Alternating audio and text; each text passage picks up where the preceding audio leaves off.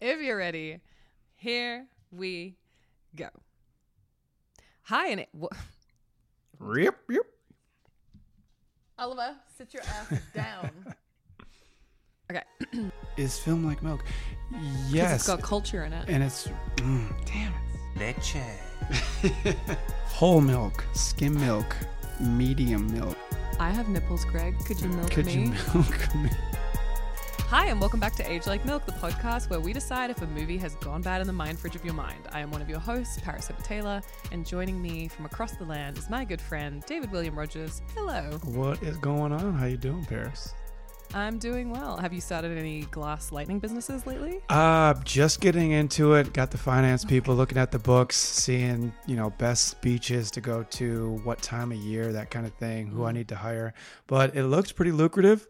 Don't know what I want to do as far as the restaurant side uh, when I open it, but you know we're we're getting there. Okay, good. I'm glad that you have a plan. I believe it revolves around Tuscaloosa, which is a place I don't know where that is, Yeah. but that sounds. Can't Great, land my it- flying boat there, or I get fined sometimes. But Oy. yeah. Well, having said all of that, David, what is the film we are doing today? The film we are doing today is Sweet Home Alabama 2002. Okay. And this has a pretty stellar cast Reese Witherspoon, Patrick Dempsey, uh, Fred Ward, which we've done a couple of his movies before, Ethan Embry, uh, Melanie Lynskey, and yeah, and um, is it Gil the Snail? Do you know who? Um, do you ever watch Always Sunny in Philadelphia? Yeah, but Yeah. not religiously. Oh, okay. So- yeah. but yeah, there's some uh there's some people in this. Courtney Gains, who's in the Burbs. Okay. Yeah. Um, Some peeps. yeah, directed by Andy Tennant. He did Hitch. Um, he's got a ton of credits. Did a lot of rom coms. I think um, Matthew McConaughey movie that was a rom com, and it was written by Douglas Eboch and Jay Cox. We love a Cox. Um, no, very stacked cast. I will say, yes, I enjoyed very much seeing Melanie Lynskey, who is like having a moment right now and plays a great bar carrying, baby carrying woman in a bar, but just like kind of fun. And I chose this movie because I was looking up autumn movies, and this is like technically kind of one of them. And then we were talking about rom coms and stuff, and I was like, I have the perfect guest for us. So we'll get back into that in a moment, but I think it's your turn to do the synopsis. All right. Yeah, I'm gonna do this. I'm gonna try to do this real quick. So, all right, Reese Witherspoon, right, who I've had a crush on for a long time. Everybody knows this. Um, Melanie Smooter. She is in New York, and she's about to get married to Patrick Dempsey, who's the son of the mayor. Candice Bergen's the mayor, and she gets engaged, and she's got to go back to Alabama because she's been married for the past seven years. Um, she left home, didn't tell anybody in New York, you know, her past. Patrick Dempsey doesn't know, Ollie doesn't know. And so she's trying to get the divorce papers signed by Josh Lucas, her ex, or sorry, her still husband. And yeah, she tries to probably put pretty much put down everybody in her town. She's got an attitude, but she finally gets back to her roots, finds out that she still loves him. Patrick Dempsey goes down there. They're going to do the wedding there. And the last minute, she doesn't sign the divorce papers, meets Josh Lucas on the beach, lightning striking, and we're back to it. And they have a party, as in the Andy Tennant movie, party at the end, right? We've seen a couple other of his movies, but that's the long and short of it. And yeah, this is definitely rom comish. It's a little more on the, I would say, the lady side of the rom coms. But um, yeah, it was a it was an interesting watch. I'd never seen it before. You'd never seen it No, before. My no. God. I feel like this was such a favorite amongst like women my age, you know, growing up. Because 2002, you know, that's like middle school for me at least. Yeah. You know, Libby, So- my partner, said um, she loves this movie. When I told her about 20 minutes ago we're doing this, she's like, "Why didn't you wait for me to watch it?" I was like, "Well, you're at work. We didn't have time, so you can watch it." and you're like, I was really worried after Paris's last choice, which was Autumn in New York, that it was going to be absolutely horrific. So I hope that you were pleasantly surprised. I was pleasantly surprised. I was a little stumped, and I want to talk to you and the guest about this. Is this a fall movie? I think just the very few shots Okay. of leaves, Okay. but we'll get into it. But um, before we go too far, welcome to the podcast, my good friend and somebody that I will always attribute the start of my career to, Sarah Porter. Welcome to the podcast. Thank you so much. I'm excited Hello, to be here. Sarah. Sarah, do you have a booty sweat that you got in Denang? 'Cause Oh, open yeah. We talked about shotgunning beers live for this Oh, episode because it just please? feels like You're gonna do that right now? So Just stab it right in the side. I haven't done this since high school. I'm not going to I shotgun. mean, Oh, Because I have to clean it should up. Shotgun. I'm gonna sh- I'm gonna sip like a Hmm. Make sure my I booty sweat. belch a lot so Yeah, you guys Do it. can That's cut around I, I told her. I told her we don't have to cut around it. We just blame it on you. I'll just cut in some sound bites. It makes it seem like it's David. if when we hang out in person, I definitely think we should shotgun a beer. Fuck yeah. okay. I have a little keychain yes. that that does it. I'm I'm a Wisconsin boy, so we we know how to shotgun. Okay. I need somebody to stab it for me. I'm yeah, from I got you Connecticut. covered. So, Yeah, okay, great. I got you. Where about in Connecticut? Um, Norwalk, it's like an hour outside of New York City. So Okay. I would say I relate most to Patrick Dempsey and Candice Bergen from this Gotcha. movie. I'm a Yankee Democrat. Okay, I've been to Connecticut a few times. My girlfriend's from Harwinton. I don't know where that is. It's probably it's- 860. It's somewhere in. It's somewhere. I also do not know where that is. In fact, actually, if you put a gun to my head, I could not tell you where Alabama is on the map. Do you guys know where Alabama is? yes, it's in the Yeah. south. It's like right above Florida. Like you pass through So- it sometimes, or we did when we go to spring break on the way to Florida. So you could visualize like the the shape of the state. Yeah. Okay, like so if pe- so Florida's people know. here, Alabama's like here. yeah. Yep. Okay. Well, Sarah, before we go too far into the podcast, we do have some fun things to talk about. But the reason I say that I attribute my the start of my career to you, and I will always thank you in speeches and stuff, is that you are the executive that took a chance on me to write my first feature. So Sarah is really the grandmother or godmother, like grandmother. She's like, excuse me, um, the godmother of the Twelve Dares of Christmas, which is my first feature that will, in theory, come out this year. TBD. We don't know. It We're is hoping. finished. It is finished. Um, Sarah oversaw the entire production. She oversaw all the drafts and rewrites. She saw the potential in me. We met at a USC event, which is a university here in in LA, and it was an interesting event. We met at the bar, just got chatting, and I told her that as well as being an executive, I was also a writer and I wrote comedy. And she's like, "Oh," she was so sweet. She's like, "Oh, let's get coffee and then I'll read you." And then she's like, "You could totally write a rom com." And here we are. I did, but I don't think I could have done it if you didn't believe in me. So I'm always grateful that you saw Yeah, it's pretty me. pretty big. I it is right. I think my mandate that year was to make like 14 rom coms. So It's for me, rom-coms. Paris was a godsend because I was like, hey, you're a writer who can write. Do you want to write one Yay. of these? And then she, and you and I and I knew the business, so I was like never harassing you for things, which is I hope good. Huge. But Sarah, I was like, Sarah, do you want to send me your bio? And she's like, no. Um, so I don't have one. Sarah is was the executive producer on about thirty rom coms. I date. I So- EP'd officially 13, um, but I've Okay. been working in rom coms for almost a decade, um, and primarily in the like under two million dollar space. So I which is which is quite a feat though because to make a film for under 2 million dollars is pretty crazy like David, I feel like you always bring up the budgets of films, and we're always like, "Whoa!" When like we're always surprised if it's like really low or if it's Yeah. like really high. We're like, "Oh fuck, what did they spend that money on?" You know? yeah.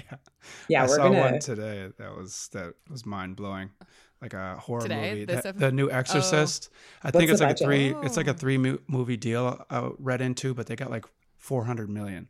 The IP owner, What? Yeah, and it's not. It doesn't have the greatest reviews, but I think it's a. It- they had to sign up for three three movies. So Is that the Annabelle one? Is that the one that I was like? uh, it's with the twin. It's like the two girls exorcists. Yeah. Like yeah. and they're like breathing in unison. Exact- that ad yeah. keeps popping up, and I'm like, I'm good. but it is Sometimes- interesting like how you see um you know a trailer like that and you see a big number like that yeah it's for Mhm. three movies but still a hundred million dollars to make a movie is a, a lot of money in my Sarah eyes could make 50, 50 movies with Yeah. that. You know what I mean? Yeah. top to bottom. yeah we're gonna talk a you. lot about the budget of Sweet Home Alabama. I don't remember what it is or like I think what it that was- means. 38 and they did like 180 um, and that like kind of solidified Reese's. You know, she can make money in the box office. Damn, That's one of the articles. I this read. was this was that. Well, before we get too far into it as well, Sarah, tell us how you became the queen of rom coms. Like, was this something? This, was this a genre that you were always like into, or was it like something you fell into? And uh, we'll start with that question. But I also want to ask about like making movies on like low budget. Yes, so, yeah. How did you Um, get started? So rom I kind of grew up watching rom coms. My dad is a big rom com guy, probably a little bit even more so than my mom, but it was just kind of like the thing we would watch. So I saw like Jurassic Park and Mission Impossible for the first time in adulthood, whereas rom coms, you know, I could probably quote You've Got Mail, Sleepless in Seattle. Parent Trap was one, you know, we had it on VHS and would just watch that every day. Oh gosh, we haven't we haven't done that one. We'll have to save that one for the summer. Maybe you'll come back. Yes, I Trap. could talk about Parent Trap all day, but I won't for this. Um, but yeah, so I love rom coms. Um, my boyfriend says I don't like anything that has actual conflict. So working in rom coms has been great. I also love diners, drive ins, and dives because Guy Mm. Fieri, every restaurant, he's like, this is delicious. This is great. Give me a fist bump. And then it's, Yeah. he just like moves on. So Have you been to his chicken tender restaurant? I, Where is it? here, There's one, yeah. There's one. It's uh, it's you got. I only did this because we did international, right? I had no idea it existed. It was in Terminal Two at LAX, but on the international side. And these chicken tenders are the best chicken tenders I've ever had in my life. I was like looking up for other places. I think there's one in Vegas, a couple in NorCal. There's no like no that you can just drive I to was in LA. that felt that sounded like a Vegas thing for sure. yeah, Yeah. but they're I have a- fantastic. It's called the I Chicken Guy. International- I have an okay. international flight coming up. I'm gonna have to go. Yes, to yes. Shout Is there one him. in Disney Springs in Florida? There might be. I think I had that chicken. That did slap. That was good chicken. Yeah. that's so good. Yeah. Rom coms and chicken fingers. Yeah, Sarah those are my two favorite there's, things. There's, there's your bio right there. I don't know why. Why don't you have that written down somewhere? Absolutely. But okay, okay, so why do you think? Okay, so you're not really into conflict. Is there another reason? Like, is there something about rom coms that just like makes it kind of your favorite genre? Yeah, I love a happy ending, and I think generally with rom coms, you're pretty much assured it's going to be a happy ending. Um, I remember watching once in high school and like hating that movie because they don't get together. Spoiler, but they don't stay together in the end. Um, which I really appreciate now that I'm in my 30s. Is you're not gonna maintain every relationship that you have. Some are fleeting, um, but yeah, I just I love knowing that the journey we're watching is going to end well and people are going to be together. Um, also, I love the eye candy. I think with rom coms, you know, the wardrobe is always going to be great. Their hair is going to be great for the most part, except for in Sweet Home Alabama. Everybody is kind I'm of on their so best you brought that up. behavior and everybody's supposed to be likable Mhm. and I, I just find it very it's very you know it's wish fulfillment it's aspirational paris has heard me say the word aspirational probably a hundred thousand no, times it's true. um It's true. I mean, my rom com has like a hot French guy coming into town. I think at the 11th draft, we made him American living in France. But for the first 11 drafts, he was a French guy. And we were talking about that. And she was like, this is the ultimate wish fulfillment. A hot French guy comes to your small town and like just immediately, like after some banter, falls in love with you. Like, who doesn't want that? I was like, that's true. yeah But then we will. Then we were like, we don't know if Americans will accept this guy talking in an accent the whole movie. So maybe he'll be American. yeah i mean that's a whole thing is um we were making um movies sort of for like a general international audience and they sell to many different territories um so i think there's less like wish fulfillment for a french guy coming to your american town if you're a viewer watching in france True. so that I think that was one of the reasons we ended up changing that. Um, and yeah, just so it could kind of land different places where maybe they're not like the one thing I want is a Frenchman in a nice coat. Right, because the French are like, we have this here. Yeah. What are you talking about?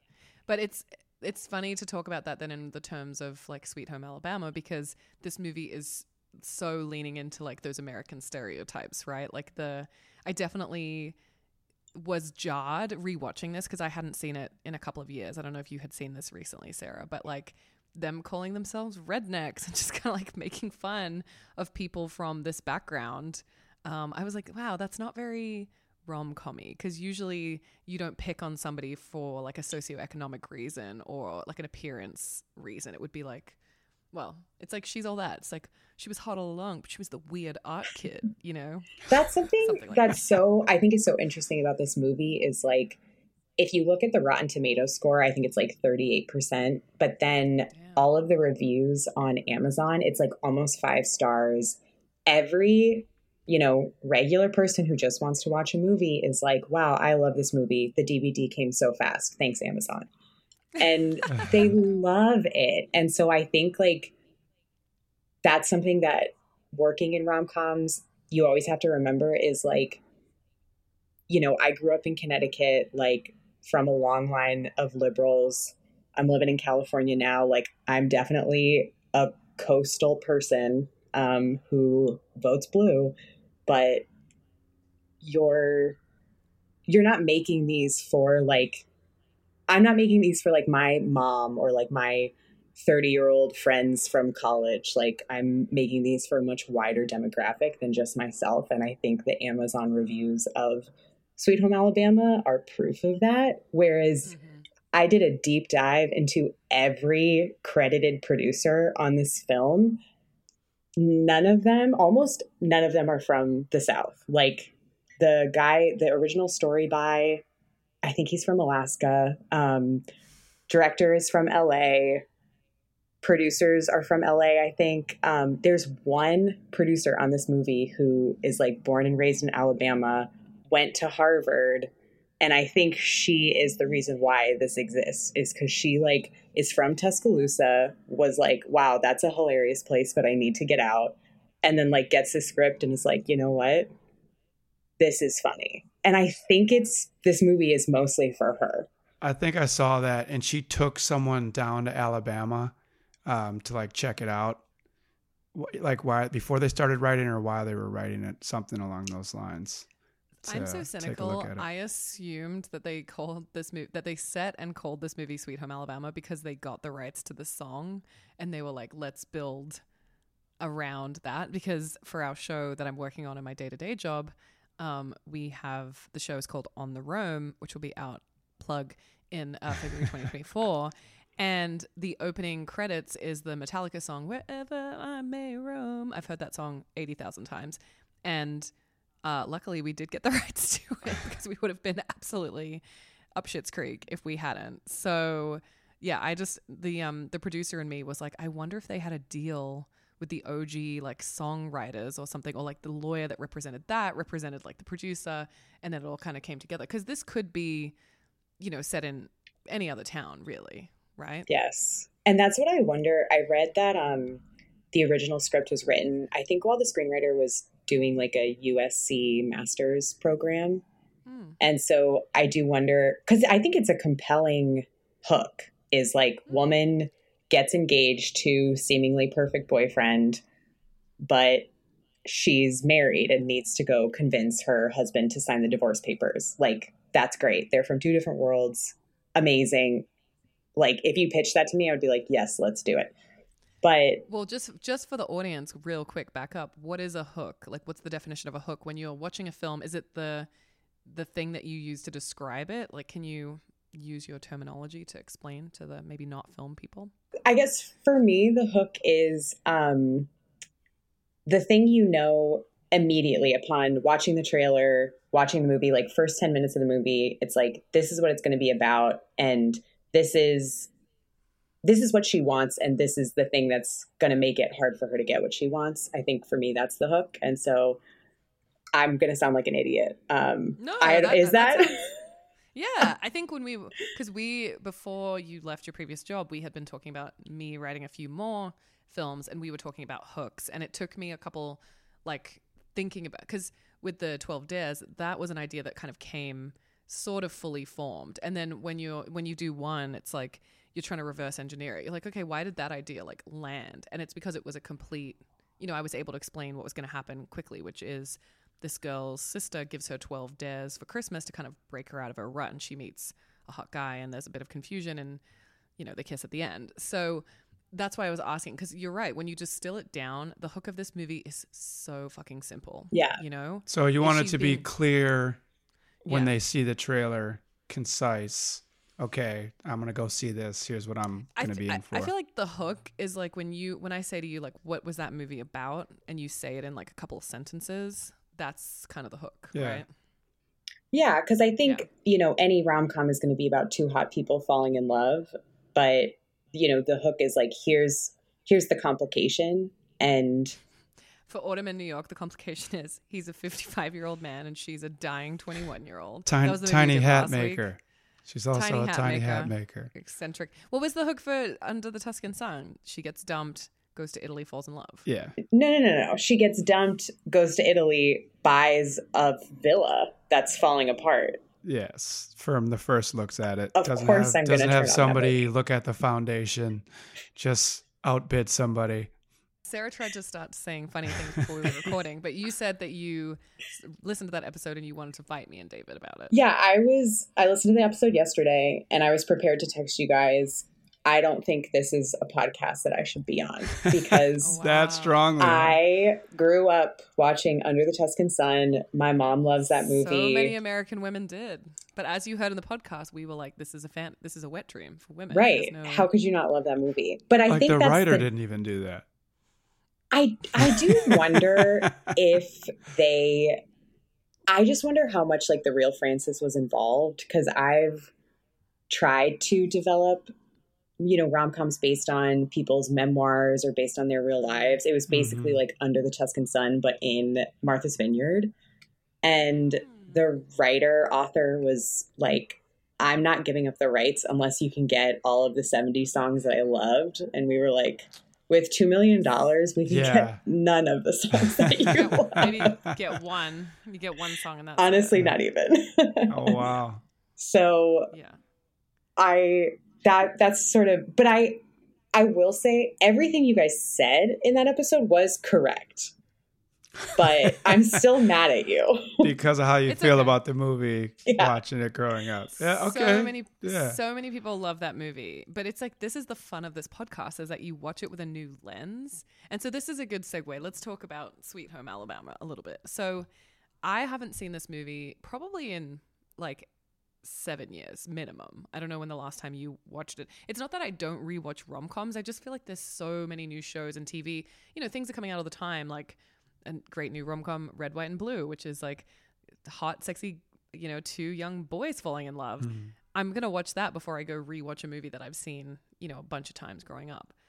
But having said that, I was eyebrows eyebrows when she said he was like a Democrat, and I'm like, okay, because in the political landscape in 2023, boldly stating that you're a Republican or a Democrat in the first 10 minutes, I feel like that's a no go these days. I think it was a no go in 2002.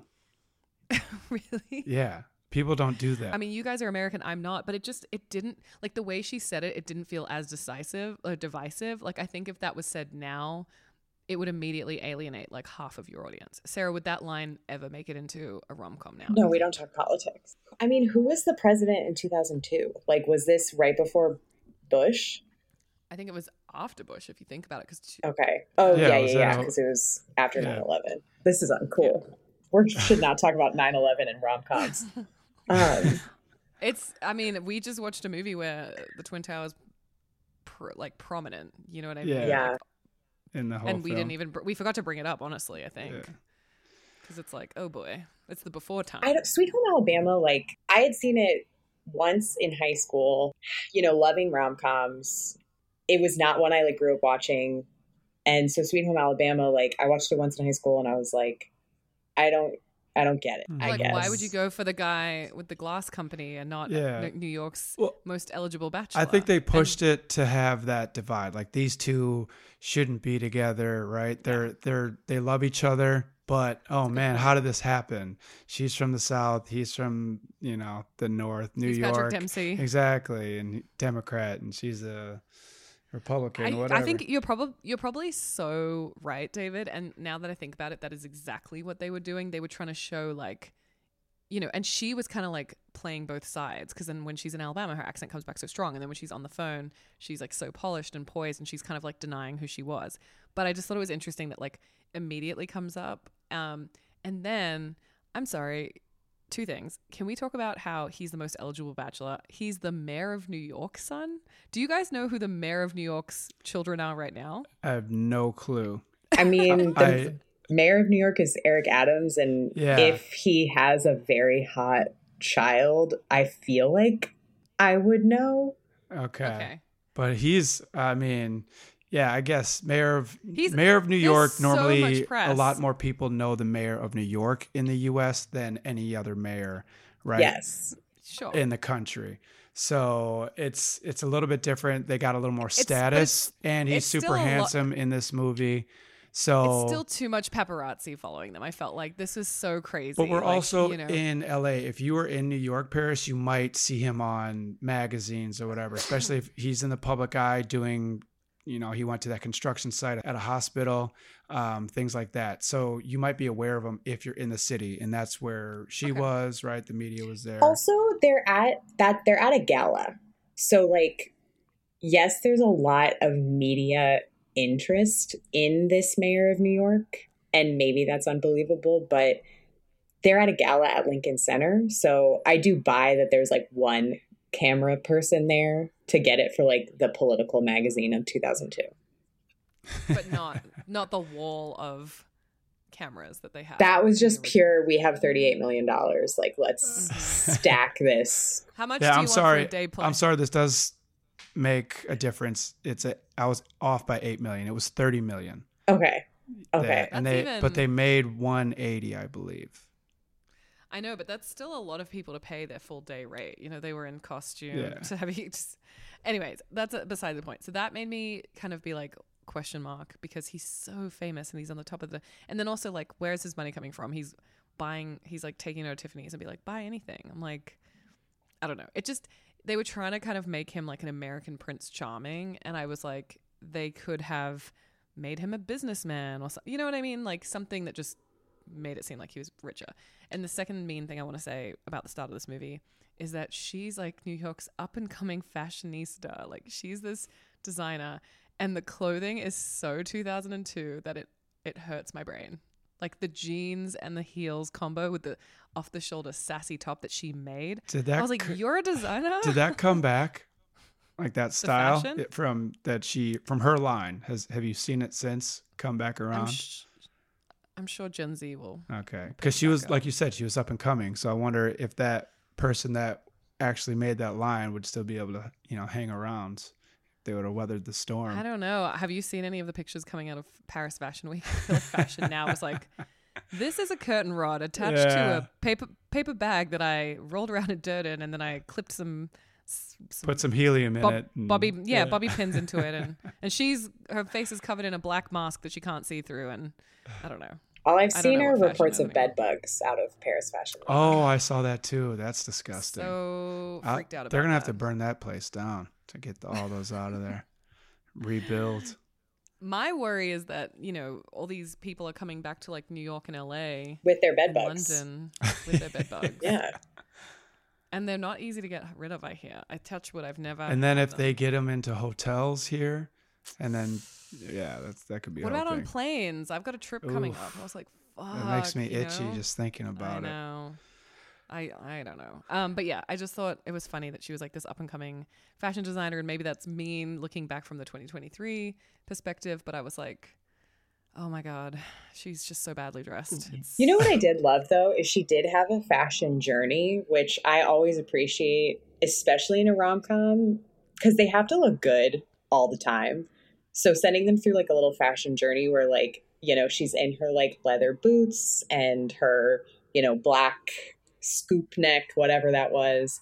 But then by the time they're at the Catfish Festival, she's in a Canadian tuxedo and she's like denim on denim, I down never home would have thought of that. Yeah, I never would have realized Sarah that or thinks of seen these that. things 'cause yeah. She's an Okay. EP. When I when we were doing the movie, she invited me to a Pinterest board to help me figure out what we wanted our characters to wear, which I was like, that's so interesting. That 'cause That, really does inform character Yeah, choices. we were talking about is- that, like the the layering of of a character. mhm. That is a good point, though, about the fashion journey. As she becomes a little less uptight, her clothing becomes a lot more relaxed. Yeah. So. And then by the time she's at the um, you know, uh surrendering of the Confederate soldiers, she's like back in her first New York outfit. So, you know, she's sort of like Oh. bounced back to her New York self. Ready to go. Which that Which- was a pot. Yeah, that was a part. we could talk about that quick. But one of my favorite quotes um, was when her husband said, "You can have roots and wings." Right? That you can. I think that's what he said. Do you guys remember that? Like you can be in Alabama and still go visit other places because you find out that he went to New York to chase after and then he wanted to make something of himself. But I really like that quote that you can have roots and wings, right? We're all from different places. We all live in LA. Um, but you know, you can still have that love for for where you came from. I actually have a favorite quote as well, which what is at the almost wedding. I screenshotted it. The dad, Earl Smooter, completely seriously says, "You can't ride two horses with one ass, sugar bean." Okay, I rewind that scene. I rewinded that like three times because I couldn't catch it because he kind of said it kind of quick. Uh, subtitles. Subti- okay, so I'm glad you. I was like, I was like, what is she talking? It's like racing down two lanes. What does he say? What horse? Is that a common expression in the South, do you think? Or is that just like a funny dadism? Like, are people from the South going to be like, I say that all the time. I'm here. I report don't. None of us, none of us are from the south, so I don't know. I know. We're like Googling, is this Yeah. offensive? Can you say the quote again? Sarah? Oh, absolutely, absolutely. It was, "You can't ride two horses with one ass, sugar bean." okay. He's basically saying he's Spin basically saying knowledge. pick pick a pick a horse. Yep. Yeah. 'cause She can't love both of them. Which I was like, or hear me out, marry them both. You know, two for one. That's very You got your- 2023, I think. I know. Yeah. I think a Gen Z kid would be like, why wouldn't you just be in a thruple? Yeah. I don't know. Richard Gere in 2000 was riding two horses, and one of them was dying. That's the movie. We, you have to actually. You don't have to watch yeah, do but not watch that movie. But that was Autumn in New York. he is definitely a philanderer. But yeah, I mean, I think going back and forth. Okay, so Sarah, can this be flipped? Can a guy be Reese Witherspoon and this movie still be as successful? I'm not watching that movie. Okay, I have that- see, Absolutely reaction I no interest in a man trying to decide between which hot women woman like he should be with whereas Okay. A woman who has two very good options and can go either way I will turn on all day. See, okay. And do you have any feeling about that? Yeah, because Yeah, I feel, feel that like way. having been a straight woman in my 20s and, you know, seen sort of the devastation of a man trying to decide between two women, I'm just, that's not like fun for me to watch. Whereas, But you make it a you make it a woman, and it's like suddenly it's Yeah. a feminist. She's who's she gonna choose? Yeah, she's she's a strong woman. But and Sarah, to your point about the conflict, um, Dempsey is okay with it, right? The mom's upset, but he's like he's looking at her. He's got some internal, you know, life going on inside him. He's like, And you then know what? Yeah, it's okay. Yeah, he marries And then he like goes a and woman finds A another Vanderbilt. his mother wanted him to marry. Yeah. yeah, I actually, that's something Yeah. because I've done Yeah. a couple movies with love triangles. And I think that's one of the hardest things is like, how do you create a convincing guy who doesn't get the girl who, you know, he's got to be good looking enough and well rounded enough that we understand why our female lead would like him. You want that convincing, like, will they, won't they, throughout the journey.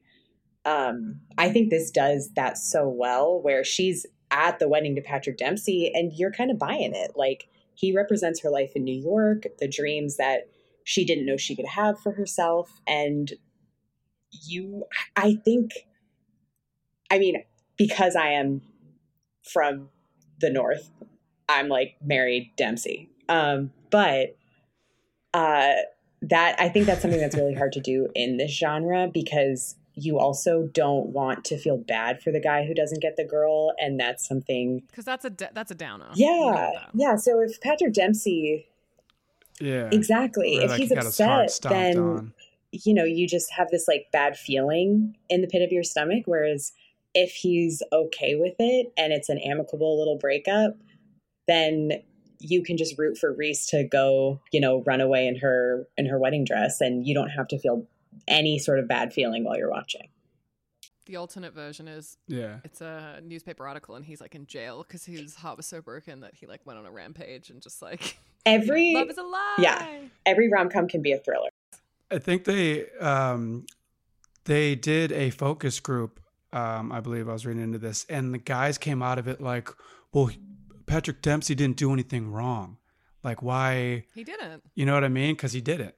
He wasn't an asshole to lose her. She chose somebody else. But that's how guys Weird. were feeling coming out of this movie during the focus group. Like, yeah, like that's messed up. Like he didn't do anything wrong, and she just went with the old guy. I just feel like I would it also rather have Jean Smart as my mother in law. Simple. I actually wanted to talk about the parents in this because I think it's an interesting thread. You've got Pearl and Earl Smooter in Alabama. You've got um what's her name? The the mayor, who's like kind of overbearing as well.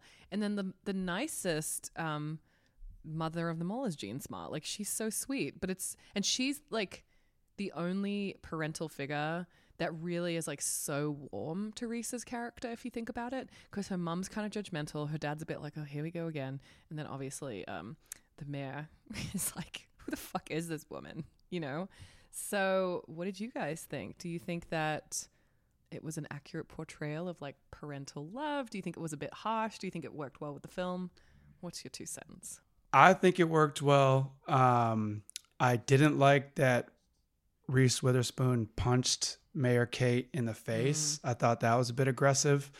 You just told her Totally. son that you didn't want to marry him in front of all these people. And then she, of course, she's upset about it. She's standing up for her son, and Reese just punches her in the face. Uh, I thought that was a bit much. Yeah. Um, and then I read that Mary Kay Place, uh, Pearl Smooter, that Mm. they needed some conflict there. She had to be a little bit of the reason that Reese went away, just a little bit. Obviously, she lost the baby. Um, that was part of it. But um, they didn't want her to be a villain at the same time. So, like, she was pushing that I didn't want you to have my life. I wanted you something better. Um, but yeah, I think overall, and then, yeah, Jean Smart, I she mean, was she just was so warm and so like and i i think that was another Yeah, clue for the yep. audience that like she should go with this guy you know but what did, what did you think sarah Um, I thought you know Jean Smart served as a good opposite of uh, Candice Bergen, Mayor Kate, but Earl and Pearl's marriage felt so loveless, and so I think while they were trying to insert more conflict into those scenes, maybe they went too far, and so this whole idea of Pearl being like, "I didn't want you to end up the way I did." I think there's a scene towards the end where Pearl is saying, you know, her husband drives her crazy, but she still loves him. But we haven't seen any of that love throughout. I think it was a very like stereotypical portrayal of a long marriage where they can't stand each other and we don't see what they have in common. You know, she doesn't even dress as a Confederate soldier with him. She just like puts his bag on him and kisses him goodbye. Like I think she should be out there in the battlefield with him, playing nurse or Or, like, whatever. as the nurse that like yeah Yeah. I love that. Yeah, support support your uh, significant other. that was so that didn't that i maybe because i'm not american i was like wait wait we've done a movie about confederate soldiers i'm like i if i recall the size on the guys on the the right side were not the people that earl was role playing as Yeah, and Andy Tennant was like, "Should we have all these Confederate flags, like the pillow and all that stuff?" They wanted to do the reenactment, um, but they were like, "We can't." He his words were, "We can't whitewash." the South in the history, right? They are there are places in the South that are passionate about the Confederate flag and Mm. what they say it means, you know, with like cutting out the the slavery part. But you know that's for them. Um, but he did say that, so they they didn't they So wanted to put that in. That's it. why. It's not very. It's not a very rom-commy top- Yeah. topic or you know point of conversation in the same way that like saying you're a Democrat or a Republican. I feel like if this was a a movie now, I think they wouldn't include that. I don't know what you think. Or even like him calling her a bitch, like in the Mhm. scene where they meet again for the first time. Mm-hmm. Um, that's just it's so the tension I think between them is so unappealing. Where at first, yeah, and I understand you need to set up two characters who like she wants a divorce and he drives her nuts, but there's just he's not doing anything redeemable in that scene and she kind of He's isn't either. Yeah. Like I Did you think there was chemistry between them? I mean, I even though so. someone's at odds, if they were married and they were childhood, like, give my heart to you forever, you didn't really see it. And I kind of read that Josh Lucas um, was really, really serious on set. And uh, and Andy Tennant would say some name that was like some real method, like serious actor, What and the then fuck? Josh would lighten up a little bit um, to to get him out of bullshit. yeah whatever he was in. Yeah, well, but but that's what I'm saying, and and it's a rom com. So even if someone's arguing, you could Yeah. still feel like that love is there and that chemistry is there between two people. I I didn't initially see it, and then it starts to through. lighten up their relationship about, I didn't towards. see it either. What about Yeah. you, Sarah? Yeah, I, I think, you know, in Paris's movie, our two leads just got along so well immediately. And so when you're watching them bicker, those two people clearly like each other so much that there's a sparkle to their dynamic, even when they're being dramatic. And I think with this, like, you're not feeling any pleasure from like these two being in a room together. They are just I, I think uh, this movie relies so heavily on us just living for anything Reese Witherspoon does, Yeah. and Josh Yeah. Lucas being very handsome. And when if you like took those two out of the roles, like what would you have? Yeah, that makes sense. Yeah, there's not. They're just so mean to each other in the beginning that I find it hard to really like either of them, to be honest. Even Reese, who we adore, you know, she clears his bank account. Like, that's the ultimate violation to me. I And would she be, outs her friend publicly. and she outs her friend. That was fucked up. Yeah, I I had that, was on the super list Super fucked up, actually. of things. and then we, we- and she wakes up and she's Yeah. contrite, and we're supposed to like Um, just forgive her like that, you know? But and that's this is what I wanted to ask the two of you. So she outs Ethan Embry, Bobby Ray's character, and then yeah, she goes back and she's like, "Fuck, I'm so sorry that I did this." Like, do you think they put that in because in the 2000s Hmm. people weren't coming out as as much and wasn't as accepted as it is and then they showed right because um what's his name? Josh Lucas brings Ethan to the fair and was like, is Ethan still the same per or is Bobby Ray still the same person as you know that you've known her whole life? And everybody's like, Mhm. yeah. And like, all right, let's get a drink. So I'm I'm wondering if they put that in there for her to out him to set that up exactly to be like he is just which is no one should ever out anybody. It's super fucked up. But I'm wondering if they Maybe. did this in this movie He, to it showed his like uh, that Josh forward a little bit. Sensitive side for sure because at, f- at first he comes across as this like yeah i mean he calls himself a redneck or she calls him a redneck and like you know they don't seem very with it and metropolitan and blah blah blah and so that kind of gives his character depth in that regard but maybe you're right maybe it was kind of progressive sarah what do you think I don't know. They gave him a dog that makes him likable enough. I feel like that's such Sarah's like, like, i a- know the tricks such a plus, yeah. plus five points Yeah, qu- for such a guy. quick fix when you're like, gosh, we have a really unlikable I- character, and it's like, okay, give him a dog. Like, let's see him interacting with a kid, and then he'll be more easily redeemable. Like, I think your point about him seeming more metropolitan than he is is a good one, and I think in 2002, like, they thought that was a really good idea.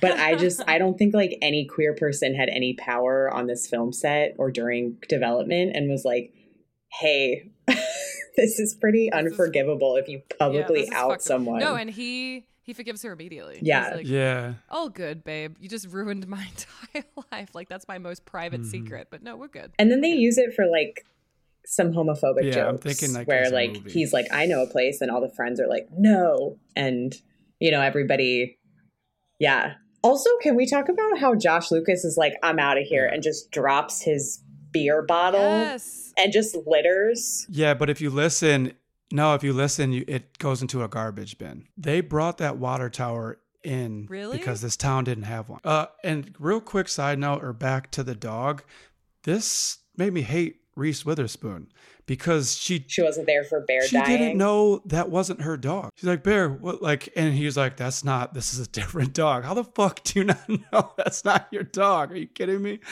Like, uh, The- I did laugh that the town had a cemetery specifically, which is real. for this breed That's of dog. yeah. is that's that real? That's real. From I mean, I didn't fact check it, so but many the article I read.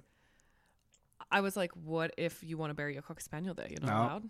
What Only if? coon hounds. What if your What if your hound had a one night stand with you know? It's can you be buried there if you're a half a coon dog, Was it like a quarter? don't know. the dog What's uh, like a bloodhound though? Not a isn't a, a coon dog or like whatever. It's like a s- isn't it a spotted dog? There's like a very specific hunting Oh, dog. I don't know. I have Yeah, to look I'm it not up sure. now. But yeah, they called it a coon dog because that's what the um the cemetery was for too. But um yeah, they chase. I think it's. I think it was that dog. Yeah, a little I bit. think it was. Okay. They also said it was the worst Huh. dog on set ever. They couldn't get it to they couldn't get it to bark or sit. Was it the same dog the entire way through? I think so. Um, and then also, I didn't catch this during the watch. Um, I feel like I, I missed it, and I kind of felt bad afterwards reading this. But she, while she was talking to the grave, it was also supposed to be she was talking to the child she lost. Yeah, and then and then Josh Lucas comes in and they reconnect. Right. Yeah, because there's nothing more romantic than a cemetery.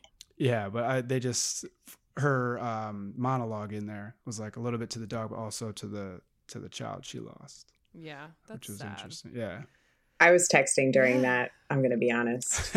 I like I distinctly remember watching that scene like this, and it's here. So But what else, guys? I mean, let's let's call out the obvious ones. There's absolutely no people of color. There's the one security guard who has a couple lines. and her, and her fashion guru And- mentor. and yeah Yes. guru because she Who was a there's protege. two gay characters in the movie, and so of course they share a look end up at the end. You got to. It's like black characters in the 2000s. There, oh there's God. a lot of options, but nope, they got to be together. Um, yeah, I was kind of like, I, I don't really appreciate this stuff because they, none of their friends, no minorities in that town. I, I've been to towns like No that. minorities. Fine. I kind of grew up in one for for a little bit, but I was there. I had friends, right? Like so There so. should be at least one person. you in the know what I mean? somewhere. Like, come on, give me something other than the help. Than the lady that's cleaning At the uh, rich guy's plantation. house, exactly the big house, daddy. You know what I mean? So like, I'm. um, and I, I'm not feeling it. I, I, um, Um, what else, guys? I think we, the Confederate people, were a bit like, oh boy. Um, let me ask you a question, Sarah. Would you go back to your ex-husband, or would you go with the city man? Based on this movie, not your own. So- okay, so my my two options are wealthy, successful Patrick Dempsey who has great hair and beautiful suits, and a mother who like I could put on pearls and deal with, or the man who calls me bitch and flies a plane that says Mo fishing. oh well, I think everybody now knows you're gonna pick Josh. I Okay. am classist as fuck, so I'm going with Andrew or whatever his name is. Okay, yeah, Andrew Hennings. What about you, Paris? oh, I was gonna uh, ask you. I mean, which guy would I, Patrick or Josh? Um, I mean, to- if it was women, you could. I'm just kidding. Yeah. Um, I mean, regardless, I would probably this is hard for me, right? Because um I would never really sell out like Reese's character did. I'm gonna I came to LA and I'm like, this is who I am. like I'm from Wisconsin. out? I think so a Oh, I little guess bit. she kind of like lied about. She her and she shit on all of her friends in that bar. True, true. Um, True. like I would, I would never do anything like that. Um, not saying I'm perfect, but I am. But I would probably, I I would want a guy that's a mix of these two, right? But if I had to had to choose, I'm probably leaning slightly towards Patrick Dempsey as well. Yes. Hell yeah. Um, I, d- I don't know why I did that. This for me it was like Reese or Melanie. just about to sign the divorce paper, and I just went back to Patrick. um, yeah, I, I'm I like big cities. I like going home to Wisconsin and going. You know, my aunt had a farm growing up. I love getting that every once in a while. But where I want to be, I want to be around a lot of people, a lot of diversity, a lot of action, and I think Patrick was where it was at. I'm gonna go. It's three for three on the city guy, and I'll tell you why. And it's something we haven't spoken about this last hour, but it's interesting. You are not the same person that you were when you were 10 years old. And seven years is a long time. I've been in the US in January, it will be seven years. The girl that got off the plane at LAX with a dream and a cardigan, that is not the same girl now. You know what I mean? You like, still have a dream and a cardigan. I do. But I, it's a really different cardigan. It's it's totally different. It's designer. I get yeah. it. You know, same dream though. On Same stage with Robin Thicke at the VMAs, yeah. and it's terrible. um, but you know what I mean? And like the fact that they hadn't spoken in seven years. I had a boyfriend before I moved to the US. We went to Thailand. We were supposed to be there for two months. He is still there seven years later. He decided to stay, and I decided to continue with the dream and come to LA. Met my partner now, who's amazing. I I just don't buy into that like, oh, but your first love thing, blah blah blah blah blah, like your hometown. Maybe that's because I grew up and moved around a lot. But you guys are from places that you like grew up. Would you like turn around and marry your high school sweetheart? You know what I mean? It's just like you're a different person now. Sarah, you can answer that first. I mean, I didn't have a high school sweetheart, so I but I mean, every time I go back to my hometown, I just think about LA. Sorry if my parents are listening to this in the future. Um, yeah, I, yeah.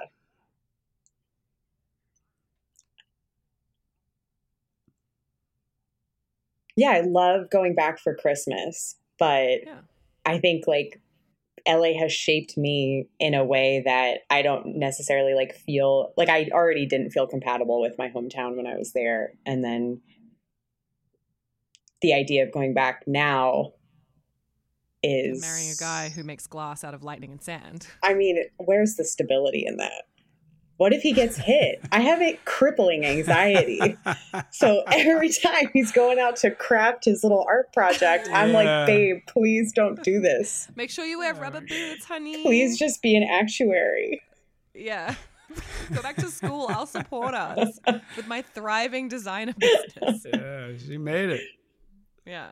What about you, David? Do you do you relate to that? Like, do you feel like you're a different? I mean, I know you feel that way. Yeah, I mean, I always had the drive. So, and the, the drive to come out here, um, or be or a bigger city, right? Wanting something more. I've my aunt told me my grandpa was a dreamer, um, and I kind of get that. I am as well, but like um, I pushed for it, and I remember dating women in Wisconsin, and one was like, "Nah, like I would never move. Another one was like she already moved for a guy, you know, and she was back in Wisconsin, so she wasn't going to do that again. So in all these relationships that I had, it was just me that was going to go, and I knew at some point this was going to have to end because I still ha- I had that pull, right? And that's why that's why Patrick is Patrick Dempsey's character is the right choice because it's not about like who you were. It's about the choices you make. And that's why we've all met people out here in LA because these are people that also want the same mm-hmm. things as us, right?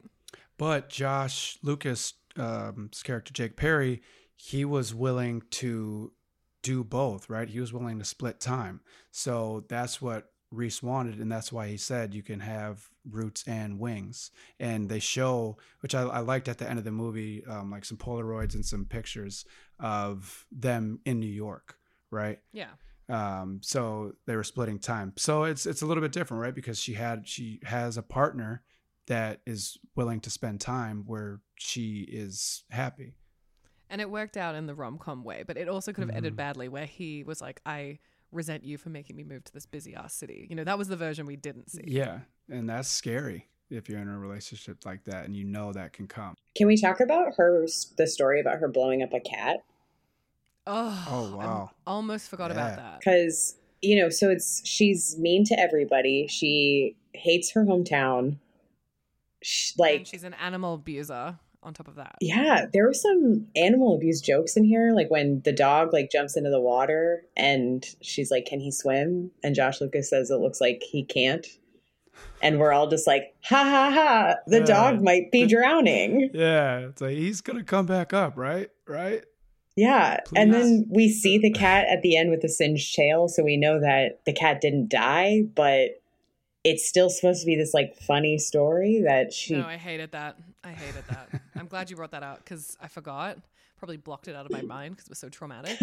but yeah, they laughed it off. They laughed that shit off. Well, yeah. the cat was okay, right? Yeah. I was like, where still- is this going? They this I was like, this is some shit they would do in Bama, blow, put some dynamite on a cat, and this whole story about well, well it was nice because he, was, he dying. was yeah, yeah, so I'm gonna explode this cat.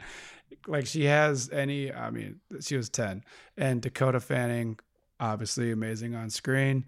Um, but you know who kills cats? Serial psychopaths. Killers. Yeah, yeah. They, yeah. Like, the bullies. animals. With, yeah the kids kids that like want to blow up a cat when they're 10 yeah that's the one you want to put a tag on because that guy or girl is going to jail in like you know a short amount of time. whenever 100%. stephen king is like introducing a bully character he's like this is how this child abuses animals and you're just like oh okay i can't wait for the murderous spider to kill this child yeah, this kid's gonna get his. Yeah, and like and you're rooting laugh. for it. Whereas with yeah. this, we're just like, haha, Reese Witherspoon tied dynamite to a cat. Yeah. Oh, that's and we miss her. We miss that Reese Witherspoon. We're in love with very different people. Yeah. that that alcohol chugging cat blowing up and outing, uh, two stepping out. yeah, crazy girl. That's the one we miss. Lying to her fiance about who she is. You know, she got some is. character flaws.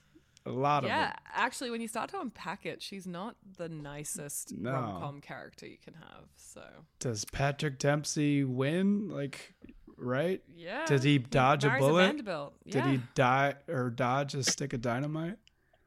Yeah. I don't know. He's he gets like a little cough. He gets like COVID, and she like starts getting the dynamite out of the drawer. what, are, what are you doing with that, babe? And he's like, he's like, uh, uh, uh you're sick, and I love you. yeah. Let he, me do stubs, this. Stubs his toe. She reaches at the dynamite. it's like the most minor inconveniences. Well, shh, good night, sweet prince. He's like, no, I'm fine. I just like literally my toe. No, no, I got this. Um. Well, that's that movie, you guys. That's a rom com. I feel like there's actually a lot to this film when you start to unpack it, more than some of the other films we've seen, like Under the Tuscan Sun. Um, you know, that old chestnut. But before we let you go, Sarah, I do want to talk a little bit because I sort of hinted at it at the beginning. But with a lower budget film, so this film was 30 million, the rom coms that you tend to make are around the 2 million mark, you said. Yeah. What are some of the creative souls that you have to come up with when you're working with like a limited budget? Yeah. So I think you know, some of the things I saw in this movie are you can have a catfish festival that has nothing to do with the plot and is just like a beautiful location that sells what the town is and what they're doing. Whereas, you know, with two million or less, that is going to be your big final scene, or you need a lot to be happening at this catfish festival because you're going to have to spend so much money on the background and setting it up and getting everything you need for it that you got to spend a couple days there.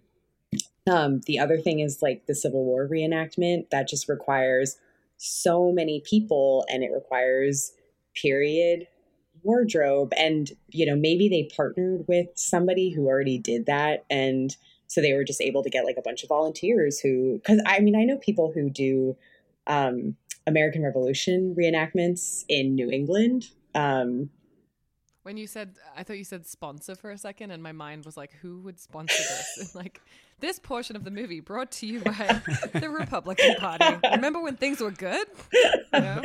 Yeah, I mean that's the probably South an shall rise again. Yeah. yeah. Um, but yeah, I think like you know them having that beautiful outdoor wedding in the garden and it just getting rained on and it's that's like the scene where she doesn't end up with the guy she's about to marry you're just not going to waste money making things really beautiful unless you know you're going to spend a lot of time there and you're going to have a really good scene there. Um, I don't think we would try to have like the final thing, final scene in a bar. Um, just because you're not, you know, you have to light it, you've got to fill it up with people. Um, you just have to get creative about getting bang for your buck. You've got to set a lot of scenes during the day so you can use the beautiful sunshine to light your actors um, instead of bringing in a lighting kit.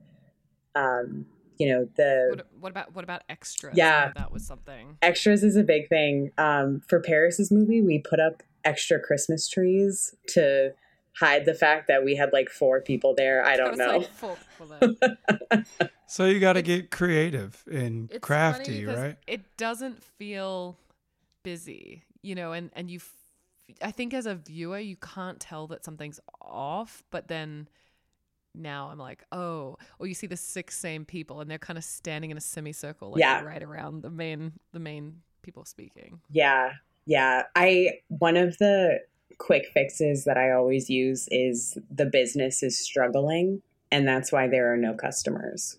Mm. Which gets old 13 movies later. yeah. But man, this this town is really on some hardship. Every business here is struggling. Yeah. Why do, why does she have an elaborate cake wedding cake shop in this tiny town? you know what's so tough too is like it's just hard to get time of day across. I think you know you can have the sundown, but it's hard to you know Paris and I had an ice cream shop in Twelve Dares, and so you know, we set a lot of scenes before the shop opened or after it had already closed. But we're not saying that. We don't have, you know, a sign that says closed or closed at 5 p.m. or whatever it is. And so all the viewer who has absolutely no context is seeing is just a really empty shop. And they're like, Chelsea, don't end up with Troy. He has no money.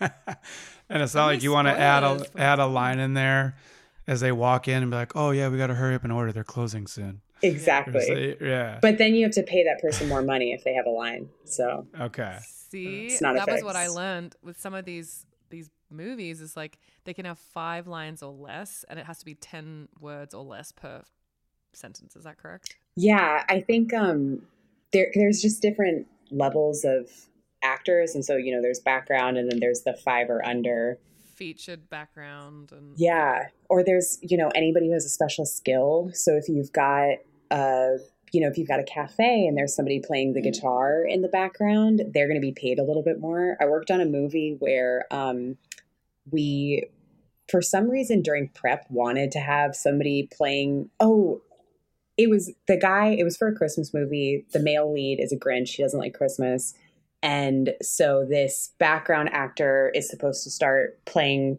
a Christmas song on the guitar, and he's like, oh, let's get out of here. And that's what gets them to her apartment because you can't just have somebody invite somebody over. You know, there's got to be a reason. And um, because otherwise she's a slut. Exactly. Um, and so, and we don't like sluts on Christmas. the director didn't want to set up a little stage and have this guy playing. And so it was like at the end of the day, we were like, wait, wait, wait, wasn't there supposed to be a guitar player going? Like, why is there some, you know, background actor who's just like sitting in the tent with a guitar? What is going on? And we were like, we had to pay this guy and we didn't even use him. Well, it's fascinating. Okay, Sarah, so then we always ask this of guests, but if someone was wanting to get into the rom com game, do you have any advice? What can you tell people? Um, watch rom coms. I think that one of the ways I got to where I am today is um, I was working for a company that was making rom coms, and it just felt like the people who were doing it weren't watching the comps. Um, and so I started doing that and seeing the value in the genre. I think that rom coms are disrespected, unrightfully Hell so. Yes.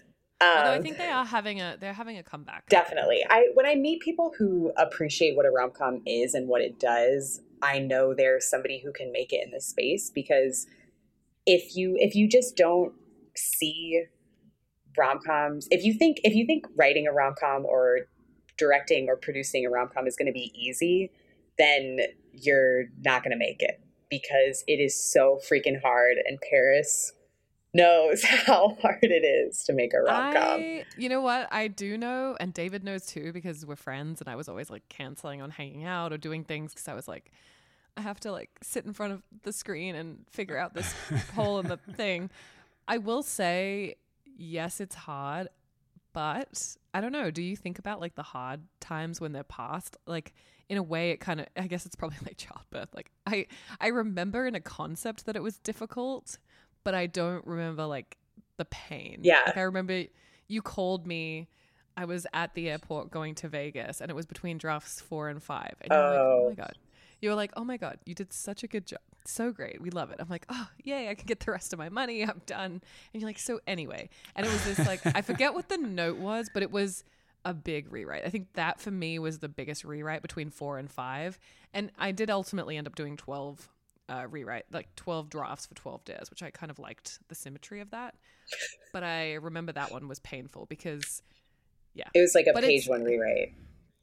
yeah. It But was, like uh, you're saying, your mindset, Paris, is Yeah. you know, you did this thing, you look back and it's going to be like the good memories, or, you know, you were like sharpening your sword basically every time you had to go back to it. And then just that experience moving forward. Totally. right? And So- and that's th- like the best thing about writing, in my personal opinion, is when it's written. I do love a blank page when I'm starting a fresh idea, but I'll tell you the hardest part of writing is when you've already got like a draft and it's because once you have something on the page it feels very hard to take the pieces and move them around you start to see the script as like its own thing and not something that can be changed which is weird because it like nothing's set in stone it's on a fucking computer so it's just a mental mental game and i mean you know sarah and i both have also worked in production-y type things. Making stuff as we always talk about david is so fucking hard. Like the idea of starting a new movie right now i want to like a pr- like not writing pre-production but i know it's going to be like an uphill battle you know? And then the best part is when it's done and you get the poster or you look back and it's like yeah that was great. Whereas i think acting is a bit different. Like you get joy out of actually acting and like Yeah. being writing is not always like that production is not always like Yeah. that It's The, like the thing with acting is trying to figure out a character and if it's, if it's going to work or not. Right. And like backstory or this, you know, say this this way or that way. Like, does that feel natural? Like that type of stuff is sifting through those kind of weeds. And then once you get out there, and it's just like, oh, let's let's see what happens. And then you're kind of living in it, and you get that rush, and it just feels, yeah, it feels great. the great. director's just saying a trigger word so you stop acting like a cunt yeah, yeah, exactly. Lighten up, motherfucker. But I think Um, that's my favorite part about working on rom coms is when you step onto set and you know you've been toiling away at 12 drafts of this fucking script and you don't even know if it's good or funny anymore and then you know for paris's movie um there was one line where the you know the lead actress says something and then the guy responds with like what and I was watching audition tapes, and the way the guy we cast said it was so funny. I laughed out loud. So I've read this line so many fucking times in 12 drafts. How many times did I read each of those drafts? I do not know. And then hearing somebody say it for the first time aloud is so funny that I'm like, oh my God, this script is so good. Ah, And stop. so that, and that, Well, like, Uh-huh. it's just But it's- magic. It's so true with anything. Like, um, we had one of our very early guests was a friend of mine, Marcus Mensa. He's a DP, and he worked on all of the "I Think You Should Leave." If you've ever seen that, it's so silly. It makes me laugh so hard. And I was watching it, and I texted him while I was watching it because he's worked across all three seasons, and I was like, Tim is genius. And I was like, how much of this is improv and how much of this is scripted? And he told me that show is scripted to within an inch of its life. So, because, you, and we've had conversations about this, me and him, where it's like comedy movies, like one of the things that happens with like when you're talking about like great improvers like Will Ferrell, um, Ryan Gosling, and Barbie. Yes, sometimes they come up with like amazing lines and that that gets a laugh, but realistically the script is also probably good. It's just that everyone has experienced seven takes of the same thing and you know or read it 50 million times so i think all of that is really subjective is that's what i'm trying to say so Yeah. you know the part of it is is saying the same line over and over again and still getting the same emotion out of it. Yeah, or t- saying what different than you know anybody else did in their audition and making Sarah laugh. Right. This guy also looked exactly like the character, which was so bizarre. Like I think he was exactly what we were both imagining. It was it was unfortunate for everyone else because literally anyone could have been cast, but this guy just like randomly. He was it. Yeah. so so Yeah. It, was, it was his part. It was written for him without us mm-hmm. even knowing. And then Sarah, you know, the cool thing about working this business, David, Sarah got to cast um, someone that she knew very well in the lead female role, Brittany Underwood, who's so talented and she'd worked with her before. And then also the sister character was somebody that you had like appreciated and worked. It just goes to show like relationships are everything too. Mhm. Yeah, town. yeah, especially I think in the daytime rom com space, which is where I've been working. Um, you know, we shoot a lot in outside of Vancouver in Kelowna, and so you get to know a lot of the same people who have the rom com sparkle and like the work and keep you know auditioning for these projects. And so I think that's something that's really nice about it is it sort of there's a little bit of a small town feel which is very appealing because a lot of these movies are all about kind of that community and that small town feel you know sweet home alabama and Just like Sweet Home Alabama. yeah Mhm. and so my sweet home is getting you know to see Kelowna. brittany underwood audition yeah. I think that's cool. I think David would be good in a rom com actually. you've got the He's looks got- for it and the smile you. You're making a biracial man blush.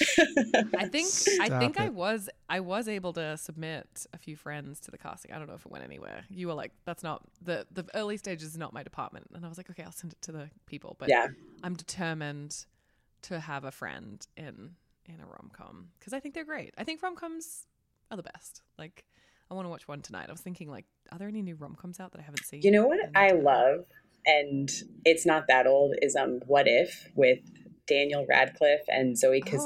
don't even know that. and one. Adam Yeah, I haven't seen Driver plays Daniel Radcliffe's What? best friend. I love this movie. I think it came out in 20, 2013. 2013. Yeah, it's 20 okay. Mhm. Okay, so that's kind of old now, but Daniel Radcliffe, Zoe Kazan, Adam Driver. I don't recognize any of these other people. it's but- just like I don't know, that's one I keep watching over and over again. And maybe it's because there's like one scene where Zoe Kazan is knitting, and I'm like, oh my god, I knit. Oh, Look at that me. cool millennial woman knitting. we're the same. That's funny. Yeah, I was actually going to ask you, like, do you have a favorite rom com since you were inspired by so many? I think I would have to say It's, it's a tough one, It isn't is. Uh, What if is one I watch a lot. Um. Okay. You've Got Mail, When Harry Met Sally, um, Sleepless in Seattle. I really love All the It's. Complicated. The um, uh, Alec Baldwin, Steve Martin, and Meryl Streep. Yeah, I- I know that one. Do you know that one, David? I. It sounds familiar. Yeah, I think you might have seen the trailer or seen the poster or something. It's it's like an older romance. Like I don't know. It's just really fun. It's really lighthearted. Um, a lot of laughs. Um, but I think like my that. favorite is probably Parent Trap. I watched that Aw. every time I got sick. Like we were watching Parent Trap. so I think my brother still can't stand to watch it because he's seen it so Uh, many times. But yeah. It's so funny. I just saw an Instagram. Everything's connected. I just saw an Instagram before we jumped on that was like showing all the stand-ins for the back of her head and like how many. The guy was like talking about all the different little girls that were there, um, and it was cute. I mean, Lindsay Lohan was like playing with all of them. I was like, oh, that is and cute. not fucked. Um, David, do you have a favorite rom com? I know you're sort of into the genre. so- Uh, yeah. I mean, I love rom coms, but I don't know if I have a favorite. Um, like I like Hitch. I think that's a really funny one. Um, I like a lot of the Matthew McConaughey had, you know, Yeah. a moment where he was doing. oh yeah. he was putting up some rom com numbers. But yeah, I just like I like the feeling at the end of them. Right? It's you're gonna get you're gonna get some laughs. They're gonna be a little heartfelt, and you're gonna come away and be like, yeah, you know, love love is cool. so, Love is cool. Yeah. I don't know if it counts as a rom com, but the movie I was obsessed with as a child was Ever After, and I think it's got kind of a rom com vibe to it, even though it's set. It's like supposed to be like a retelling of the Cinderella story. Cinderella story. I used to be able to quote that movie like religiously. Also, a Melanie Lynskey movie, Oh. by the way. She's Would you say she's- Princess Diaries? Or Yes. not Princess Oh Diaries. hell yeah! And that's a great one. That's a That yeah. one is that the one I'm Is thinking that- of? With Billy it's coming- Crystal's in it, right? No. What- Billy what- Crystal which one am- not which- Princess Diaries. Wait, not Princess Diaries. like, I'm not. the- it's not the- Princess is he the? Diaries. What's the movie where uh, Billy Crystal's like in full makeup and he's like running a torture chamber, and it's Oh, got Princess um, Bride. Princess Bride. Totally yeah, sorry. a rom com. Right. That is the rom com. I would say that might be my favorite rom com. Yeah. that movie we used to watch all the time when we were little. I think that's our generation. Like, is that's very quotable. You know. Yeah. very- that one, and then I mean, How to Lose a Guy in Ten Days. is a Absolutely. favorite. But I think you're right, Matthew. Mc- if I see Matthew McConaughey, peak Matthew McConaughey, like 2002 to like 2008, I'm like, this this is gonna be a great movie. He He's turned down a southern lot drawl. of lot of things to get out of that that framing. know. And I'm happy for him, but I think we could have gotten like three or four he never- he would have been he he, would have been great in this. You know, he this guy kind of looks like an off-brand. Who knows? They could have hit him up. for That- We do a I think you're probably right about that. Although, Yeah. yeah. didn't he do Fool's Gold in maybe Yeah, he did. 2008? with the same director. Yeah. right? Yeah. Maybe he was like, I need a little more edge. And then they came back to him with Fool's Gold. Okay, last comment, and then it's getting long, and we'll figure out if we thought this was a good movie or not. Um, the Reese Witherspoon haircut. I think I texted David this. I was like, the chokehold this hairstyle had on us in our like mid, early to mid teens. I feel that I am owed compensation because I tried this haircut, and spoiler alert, it did not look good on me. You know, because she's got it like fluffed and it's like styled, and when you get that shaggy kind of bob wet or you don't brush it properly, it just looks horrific. Everybody, So- Paris is gonna post a picture of this haircut when you know what? the I episode fucking, I comes out. fucking will. I'll text you guys right. I think I Please do. found an old album like on Facebook. It was like, remember this? And I was like, no, but should I? Um, Sarah, did you? well, I actually have a haircut appointment tomorrow. And as I was watching this movie, I was like, damn, that hair looks good. Should I Get it. get it? After I just shit on it so hard. No, because I it. also do not style my hair in any way. So unless I have a team, I probably can't do it. Shout out also like- to whoever did her highlights. They look amazing in this movie. They did. I I feel like I see this haircut in so many movies, and I'm like, it's like Cameron Diaz is an offender, Reese Witherspoon is an offender, Christina Applegate. to- Christina Applegate was an offender. I mean, Rachel from Friends was an offender. Um, what the fuck? Like, why I don't were even they know what out you guys here are talking about. I making can us cut our picture hairs? The one where she's in the beginning, where she's wearing the black sweater. Yeah. just her, the haircut. It's like this the fluffy bob. It's like not. I feel like um cute. Rachael Leigh Cook had it in Yes, and She's All That. yeah. Mm-hmm. But she had the brown hair one, so you know, brown hair bad, blonde hair good in the two thousands. remember? Um. Anyway, okay, so we're getting a little long in the tooth. Sarah, this is such a delight to have you on the pod. We need to talk about rom coms all the time. We will work together again soon, and we'll talk about my rum com specifically, and then we'll also talk about you know, And you guys got a shotgun of beer.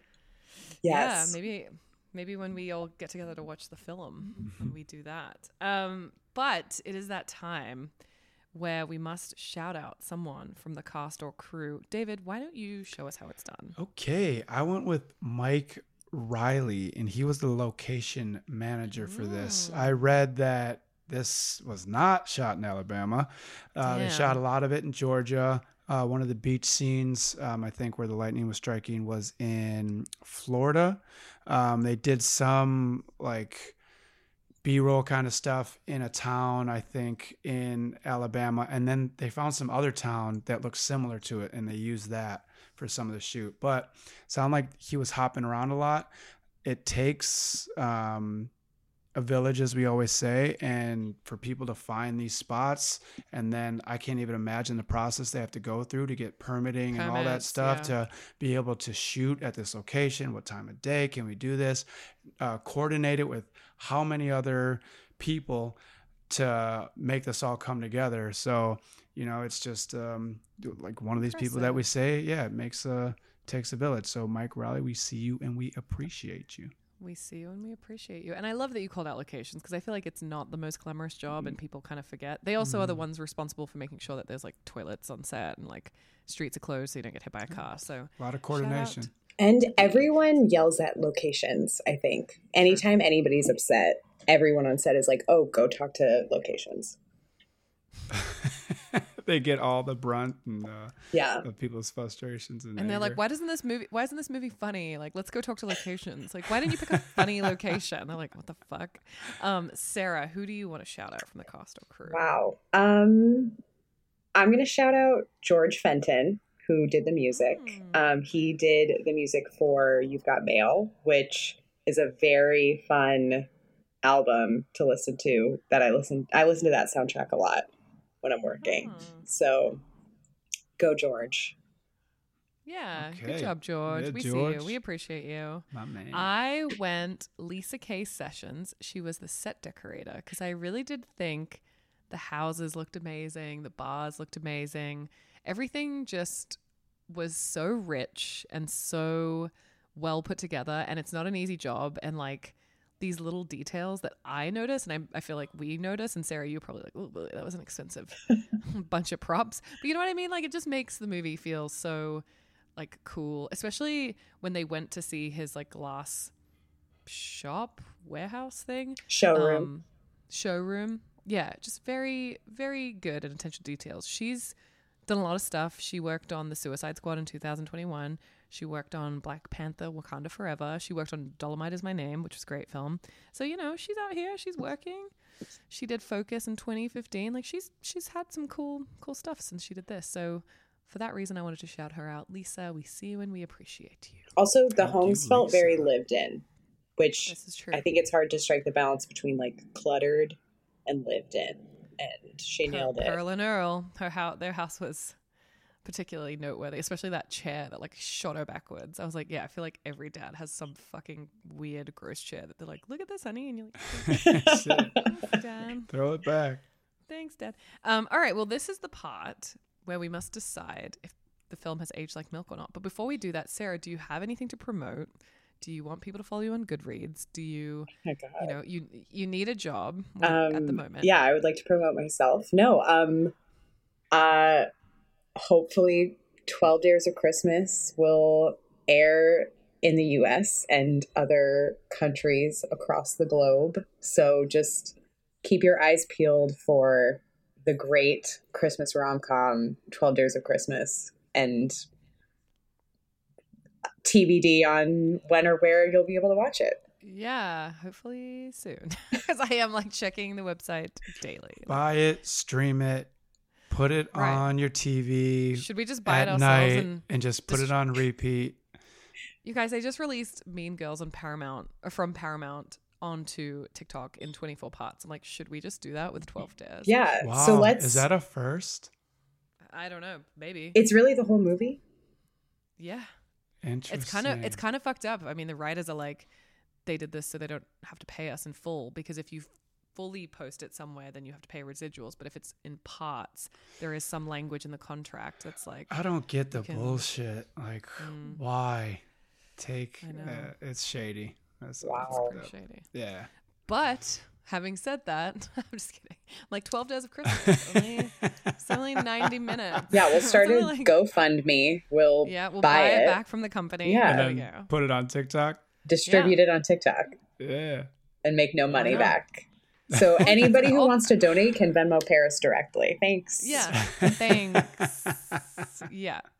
Yeah, it's going to be great. Um, but yes, so and someone hire Sarah because she obviously is so knowledgeable and so creative and so good at working with writers. 10 out of 10 would recommend.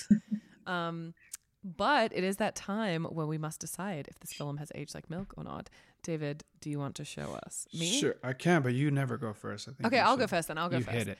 I think this film aged like uh, a beer that you thought was going to be a Coors. Is that what he drinks? And then you take a sip and it's a Bud Light, and you're like, wait, what the fuck?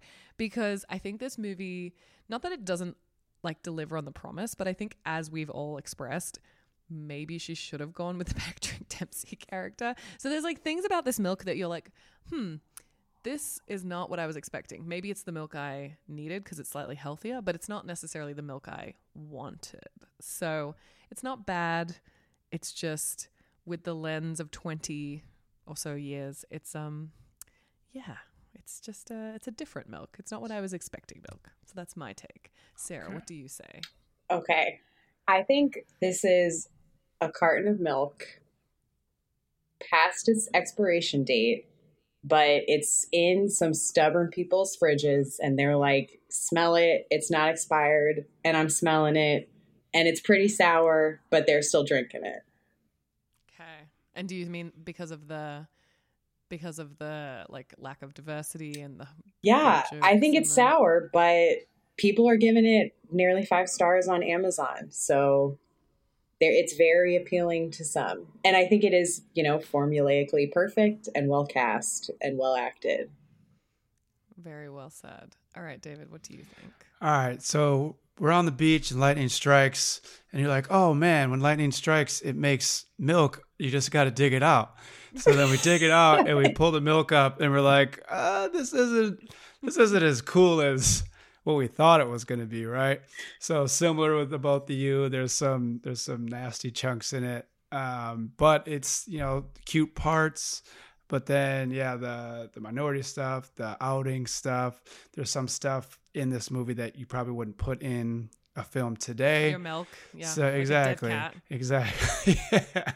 So um, yeah, I think it aged a little bit, but you know, on the surface, you're like, oh, this is great. And I just want to give a little shout out to the band Lynyrd Skynyrd, who have wrote this song. Great documentary on them. Fantastic band. I don't know if the lead singer was still alive, if he would have um, signed off on selling this. I don't know if they even own the rights, but uh, I love Probably that not. band. From what I've what I've recently learned about music supervising and contracts is that most bands sign away their rights as they're emerging, as like they're when going, they join a yeah, label. when they're coming so- up, yeah. have But to overall, pretty savvy. yeah, I, th- I think it was a decent watch. We didn't talk about it too much. I don't, I don't know if I consider this a fall film. She did have a cup of coffee in her hand and a sweater at one point, but uh, Don't ask. Listen, I'm just going to TikTok for answers. I know, and so I know. far, They're- they're TikTok is zero for zero. Yeah, you know, yeah. As a Yeah. What about New York? professional, this is not a fall movie. Nobody Okay. talks about fall. There are no autumn specific events. I think it's like it's a good cozy watch for fall. cozy. There But it's is. like okay, Paris knows if you're going to make a Christmas movie, Christmas needs to be present on every page of that script. It's got to feel like a character.